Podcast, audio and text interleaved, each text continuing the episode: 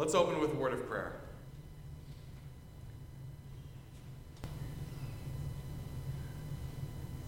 Father, what a privilege it is to be here this morning, gathered as your church.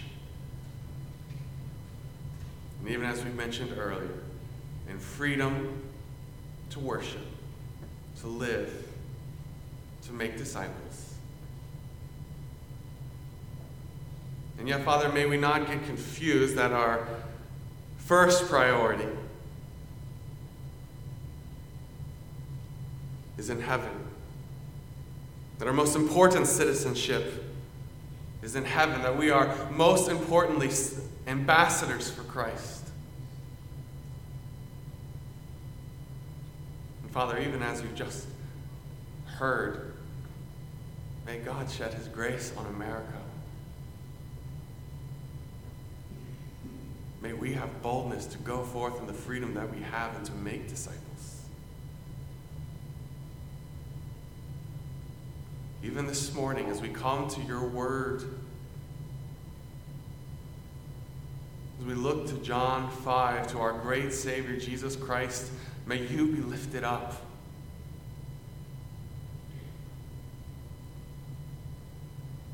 May all distractions fade away. May we focus in on the truth of your word. May your spirit work mightily through your word in each and every one of us. Pray that you would convict us, that you would change us for your glory this morning.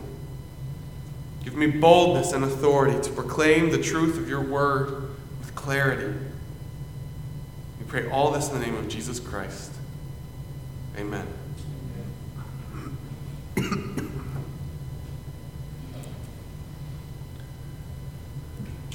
Going to start with a spoiler alert. But if you haven't seen Star Wars by this point, that's on you. One of the most famous movie lines in history is the line from Star Wars Luke, I am your father. What makes that line stand out so, so much is that no one saw it coming. And it's a line that changes the entire story. Everything that had happened up to that point, you now go back and you look at it with that revelation with an entirely new viewpoint. It changes everything that happens after that. It is a paradigm shifting quote. As we come to John 5 1 to 18, we see a paradigm shifting truth. Something that changes everything. And that truth is that Jesus is the Son of God. Jesus is equal with God. In fact, everything in this passage is leading to that point. I think you'll come to see as we work our way through here that John 5 1 to 18, it's not about the lame man who is healed. It's not about the miracle. It's not about the controversy over the Sabbath. It is all leading up to Jesus Christ and his identity. As we work our way through this passage, we'll see a great need. And we'll see a great controversy. And those two things together will set the stage for a great truth. The first thing we see is a great need. John 5, verses 1 to 9. We see here in the first nine verses is the stage being set. It's been a few weeks since we've been in John. If you remember last time, we finished chapter 4. Jesus had moved from Samaria, where he was at the beginning of chapter 4, back into Galilee. He'd healed the official son, if you remember, from 20 miles away, and we talked about what that says about Jesus Christ. As you come to chapter 5, it just starts after this. It's just moving the story along. We don't know how much time has passed. We don't know how much time Jesus spent in Galilee. We don't know everything that Jesus did in Galilee. It jumps from, from that that, that one instance where Jesus heals the official son. Now, after this, after an undisclosed amount of time, there was a feast of the Jews. Again, there's not very much detail here. We don't know how much time it's been. We also don't know exactly what feast this is. But again, that's not the point of the passage. It really doesn't matter what feast this is. The whole point is that it's this feast after this time that moves Jesus and his disciples from Galilee back to Jerusalem. So that's where we find them at the beginning of chapter 5 here. Jesus went up to Jerusalem. Now, not only does it tell us where he is in Jerusalem, or that, that he's in Jerusalem, but where exactly he is in Jerusalem. Because there is in Jerusalem by the sheep gate a pool, which is called in Hebrew Bethesda, having five porches. Where Jesus is in Jerusalem is he's on the northeast corner. He's north of the temple complex, through the sheep gate. At this pool, Bethesda. Bethesda, which means house of mercy, which is a fitting name. Because it goes on to, to, to tell us that in these porches around this pool lay a great multitude of sick people, blind, lame, paralyzed, waiting for the of the water. Here at Bethesda, the house of mercy, is a multitude of people looking for mercy, looking to be made whole In fact, it's here, in the midst of this mountain of need, that we find the great physician, Jesus Christ. And what's fascinating is that no one there has any idea in whose presence they are.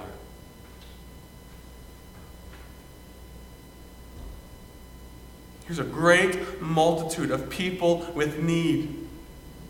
People that are, are gathered around this pool in great number, a crowd, a great multitude. But their hope is in superstition. Their hope is that when the water moves, they can quickly get down there and that will heal them. Jesus Christ is standing right there in their midst.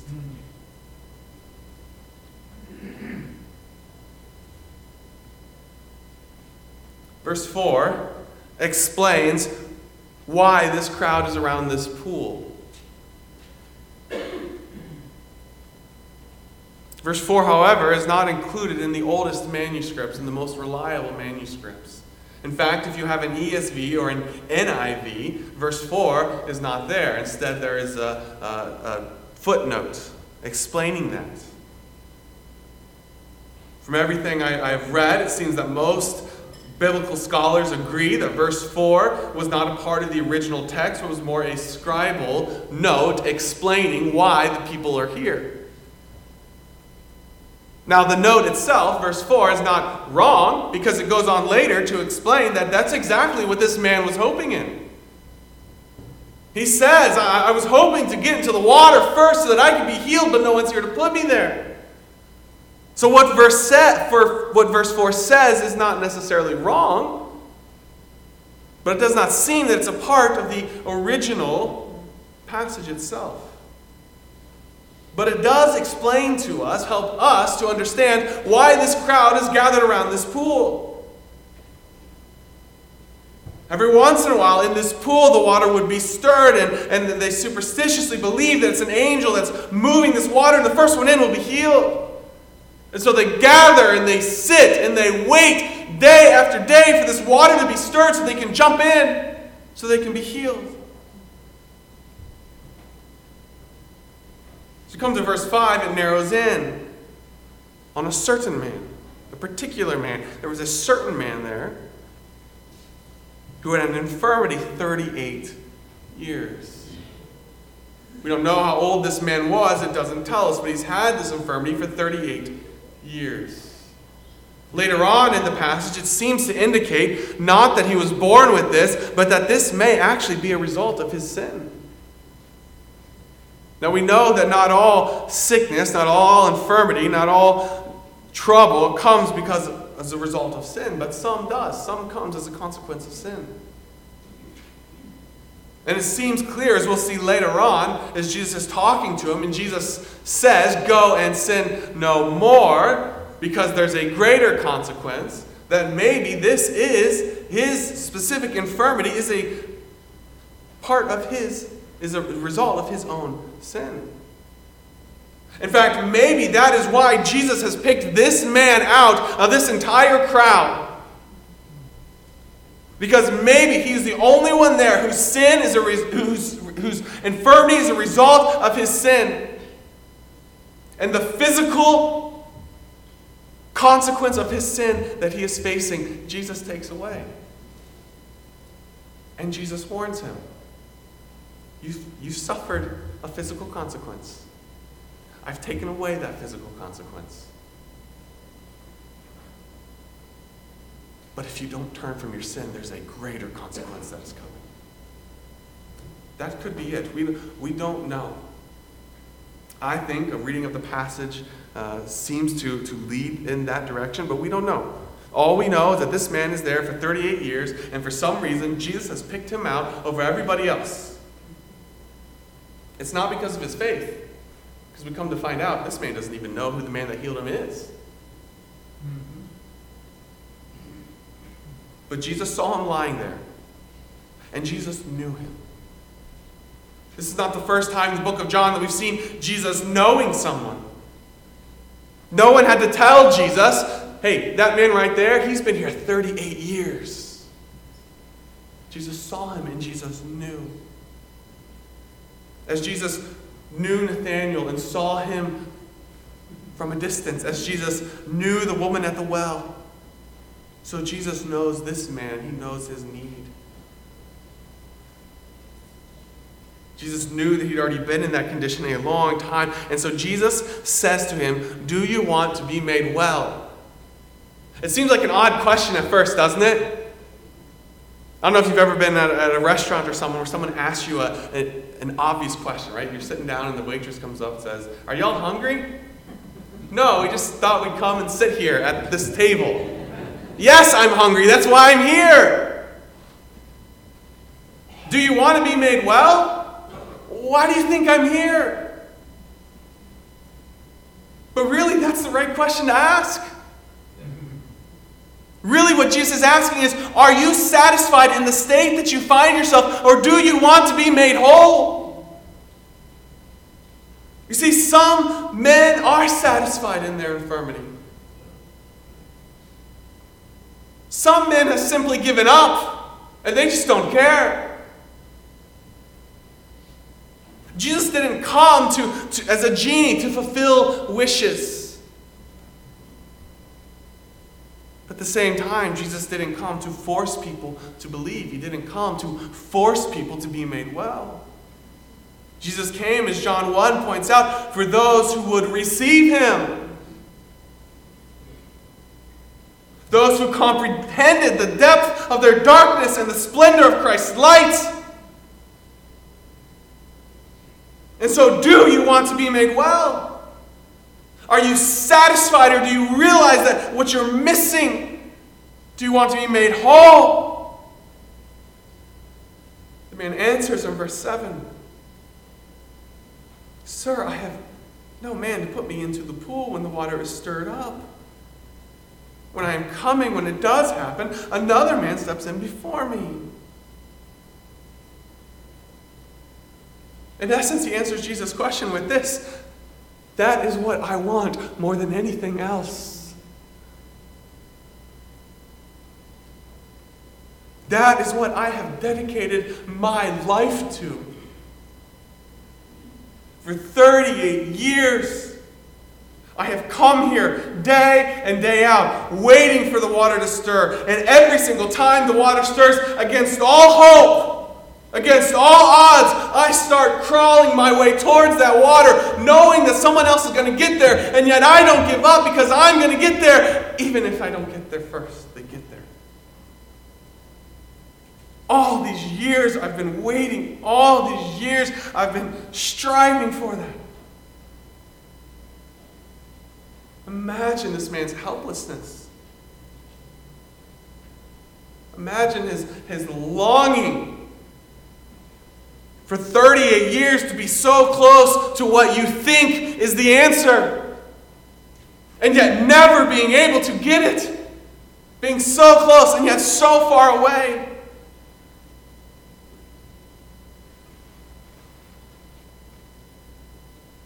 Yet he, like everyone else, doesn't understand that standing in front of him is Jesus Christ. Standing in front of him is a man who has just healed someone from 20 miles away in Galilee. Standing in front of him is the Son of God.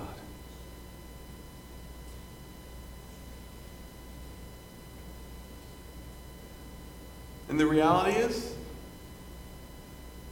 all that time, if by some chance, if one time he had been first in that water, he would have found it not to be the answer.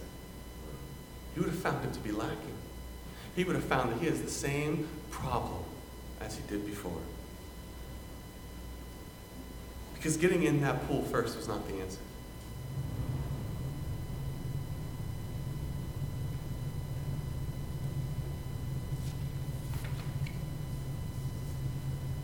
Jesus says to this man, to this desperate man, Rise, take up your bed and walk. Verse 8 to 9, we find here the miracle. Rise, take up your bed and walk. And immediately the man was made well, took up his bed, and walked. Immediately. In fact, notice the completeness of this miracle. Not only does the man have the ability to walk, but his legs have the strength to walk. His legs have the muscle memory after 38 years, not just to walk, but to carry his bed. Jesus has healed him, and he's healed him completely. He has made him whole.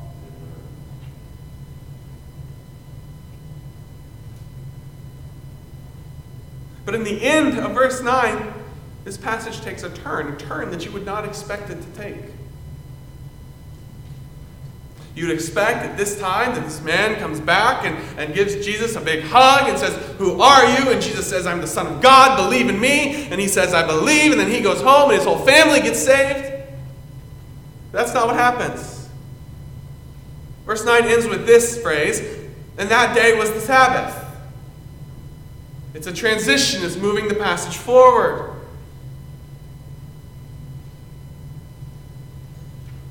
It moves from this man's great need to now a great controversy. And it's really at this point that this passage, in fact, in the book of John, transitions. Jesus' ministry is transitioning, and his opponents are moving from interest and skepticism about Jesus to outright opposition. Jesus just healed this man, and yet then it notes, and that day was the Sabbath. As you come to the next point, verses 10 to 16, a great controversy. The Jews, therefore, said to him, Who was cured? It is the Sabbath. It is not lawful for you to carry your bed. What an odd thing to say to a man who hasn't been able to walk for 38 years. Somehow, they've missed the entire point of what has just happened. Here is a man who could not walk just a moment ago, and now he's walking, and you're worried that he's walking on the Sabbath.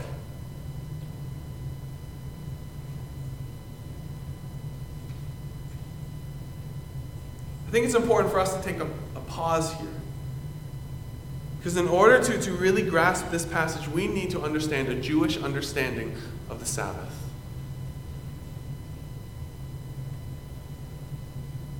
You see, a lot of times when we view the law, when we view the Sabbath, we see it as a burden that the Jews had to carry. Something bad. But really, they viewed it as a delight. They were, they were told to rejoice in it. This is a good thing, it was a privilege. Sabbath rest was something that they looked forward to, something they prepared for, something they took seriously. Sabbath was demonstrated at creation as God rested. It was commanded of Israel at Sinai as they came out of Egypt.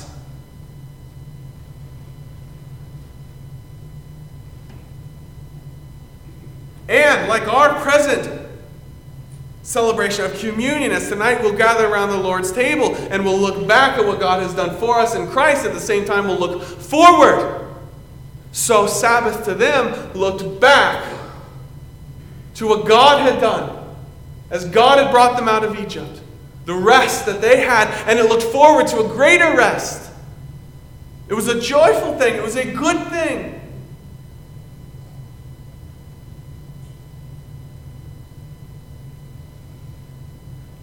Looked forward to a rest, a rest of redemption. When all of God's promises had been fulfilled.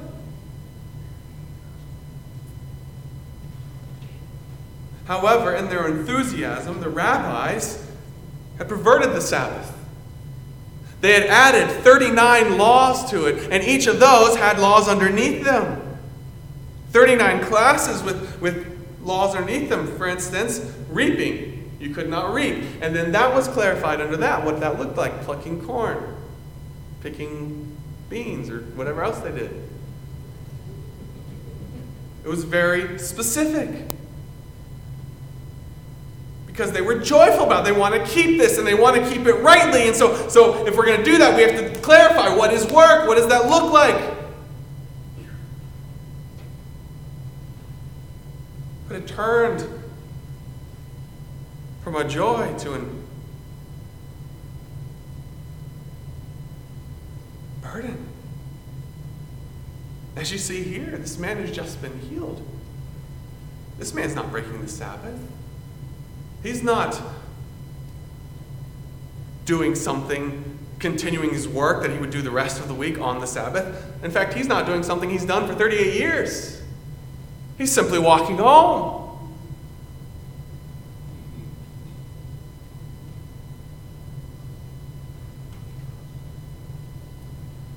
That's important for us to understand and keep that in mind because in just a second, Jesus is going to make a statement. It's going to make a statement that ties into their Sabbath understanding. And so, so understand that. Follow along with me. Keep that in the back of your mind. So this man answers him as, as they come to him. He realizes this is he's, he's in trouble. This is a big deal. And so he passes it on to someone else. Well, it's not my fault. He who made me well said to me, Take up your bed and walk. He's distancing himself, turning their for, focus to someone else. Well, who is this that's telling people to break the Sabbath? And so they ask him, Well, who is the man who said to you, Take up your bed and walk? But the one who was healed did not know who it was. That's an astonishing confession. You don't know who it is who just healed you? Who it is who just gave you the strength to walk after 38 years? You didn't turn around to say thank you to get that man's name. And even more important, this reveals to us that this man had no idea not just of Jesus' name, but of Jesus' identity as the Son of God. This man didn't grasp that I am a sinner and this man has salvation. He has what I really need.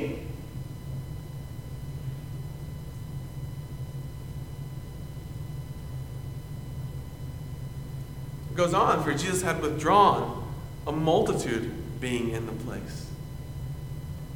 There again, I think there's something in there that, that, that should grab your attention.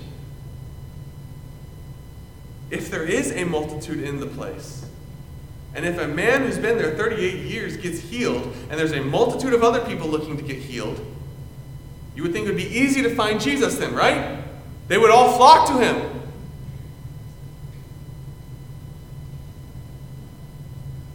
But everyone was so focused looking at the wrong thing that they didn't look to Jesus. Everyone was so focused on the water moving that they didn't see the man get healed right in their midst. And Jesus is able to withdraw, to slip away in the midst of people with needs. In fact, notice verse 14 it is Jesus who goes and finds the man. afterwards. Afterward, Jesus found him in the temple. He said to him, See that you've been made well. Sin no more, lest a worse thing come upon you. You've been made well, sin no more. So I was talking about earlier when I said it seems to indicate that this man's situation may be a result of the sin in his life.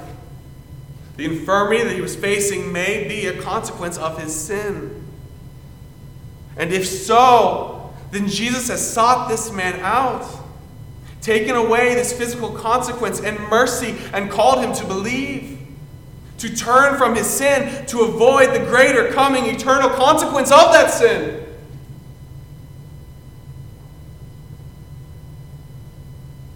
But this man completely misses, it goes over his head. The man is more concerned about the authorities that are after him than about Jesus who has just healed him. Because what does he do? He goes back to them. He goes back to them and says, Hey, that man that you were asking for, it's Jesus. Go get him. Let me go. Get him.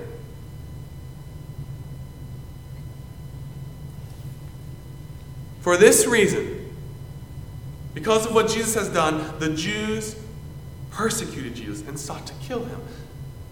That is it. Big jump. They go from being bothered by Jesus, from being curious about Jesus, now they're seeking to kill him. To kill him because he's healed someone on the habit on the Sabbath. In their eyes, Jesus' blatant disregard for the Sabbath makes him an enemy. In fact, John wants us to understand that this is the reason. He says, For this reason, the Jews persecuted and sought to kill Jesus, because he had done these things on the Sabbath. Twice he nails that down to us. Twice he makes it clear. This is because of what Jesus had done, and because it was done on the Sabbath. So, as we come to, to point three, we move from a great need to a great controversy, which sets the stage then for this great truth. Jesus answers his accusers. Those who are trying to kill him, Jesus stands up and he says, My Father has been working until now, and I have been working.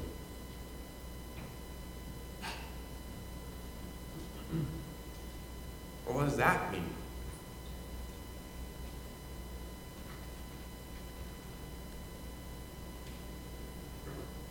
Really, that statement is unpacked over the rest of chapter 5, where Lord willing will be next week. In essence, what Jesus is saying is because God, my Father, is working, I too am working, because I am equal to God. See, Jesus could have answered in any number of ways. Jesus could have challenged their overbearing, unnecessary rabbinic additions to the law. But instead, he takes their own logic to make an explicit claim. You see, with all these laws and all this stuff that they had added to the law, it then brought up other questions. Does God work on the Sabbath? And if so, or if not, does that make him, if so, does that make him a lawbreaker? The answer to question one is clearly yes. God does work on the Sabbath because the universe continues to function, meaning God is continuing to uphold it. He's still doing something, He's still active. And if God is active on the Sabbath, then is He a lawbreaker?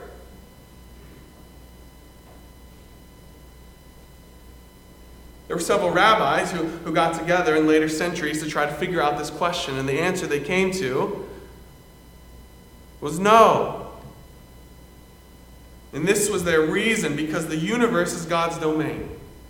And because the universe is God's domain, God never leaves his domain, therefore, God can work in his domain. Therefore, God's not breaking the Sabbath. He's not walking too far. He's not lifting something over his head. God can't do that, so God can't break the Sabbath. And what Jesus is doing here is he's jumping on that logic. And he's claiming your allowance for God's work to continue on the Sabbath is my allowance to work on the Sabbath. In essence, I am equal to God.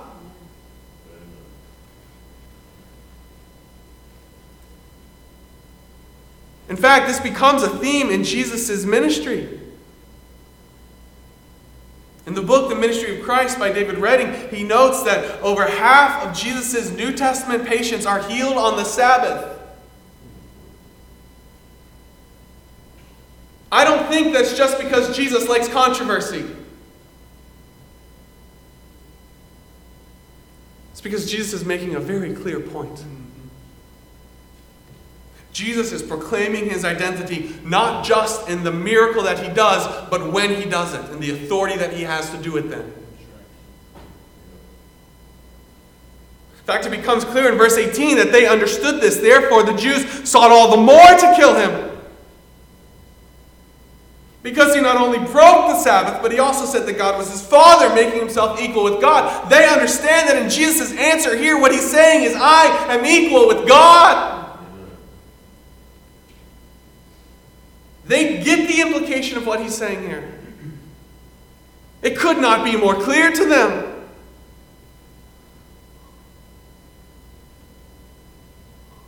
In the rest of chapter 5, Jesus goes on to unpack this even more. But this passage, these 18 verses, scream the divinity of Jesus Christ. These 18 verses are not about the man who was healed. It's not even about the Sabbath controversy. It is a clear statement about the divinity of Jesus Christ. Jesus is the Son of God. And the great need and the great controversy set the stage for Jesus' declaration of this great truth. So, as we come to the end of this passage, the first point of application is belief. I would call you this morning to turn from your sin and turn to Christ.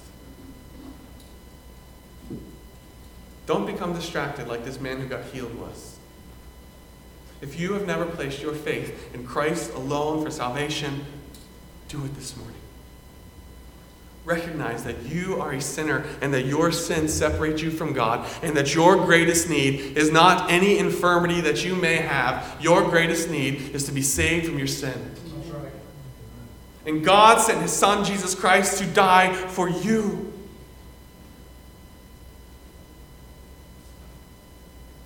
The whole point of John is that you might believe. He's been bringing forth witness after witness after witness to open your eyes to the fact that Jesus is the Son of God. So turn to Him and believe and be saved. That's your greatest need. And this morning, if you've never done that, I would call you this morning to believe.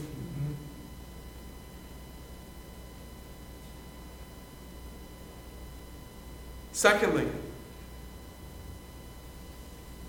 to those of us who have placed our faith in Christ, who have believed, who have been saved from the consequences of our sin.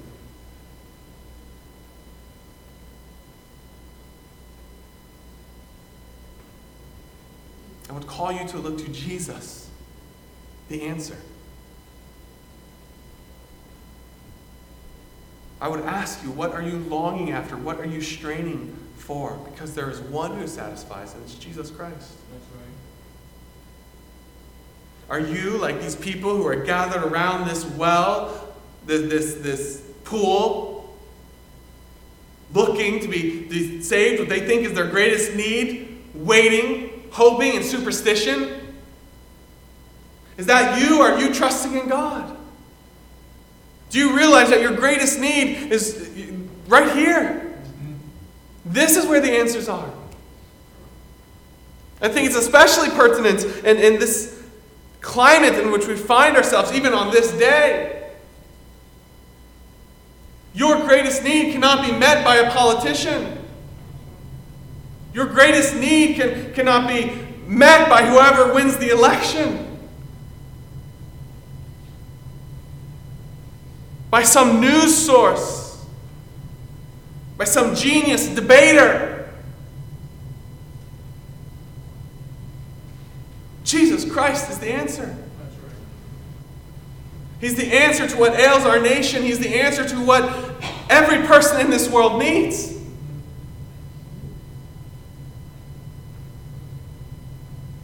If more people know that you're a political conservative than know that you're a Christian, you might be focusing on the wrong thing. If more people know your stance on political issues, you might be focusing on the wrong thing. The answer to everything is right here in the Word of God. The answer to race relations in America is in the Word of God. The answer to a pandemic, it's in the Word of God. Because our greatest need is salvation. This book points us to a Savior. Turn from your sins and be saved.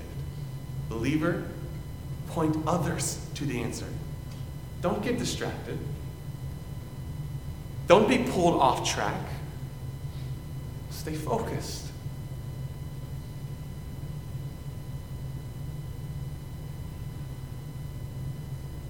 I think it's one of the things, it's just a small mention in this passage, one of the things that stood out greatest to me was the fact that Jesus heals a man in the midst of untold need, and yet no one else notices it because they are all focused on the wrong place when the answer is standing right in their midst. Let us not be like that because the answer is right here in our midst.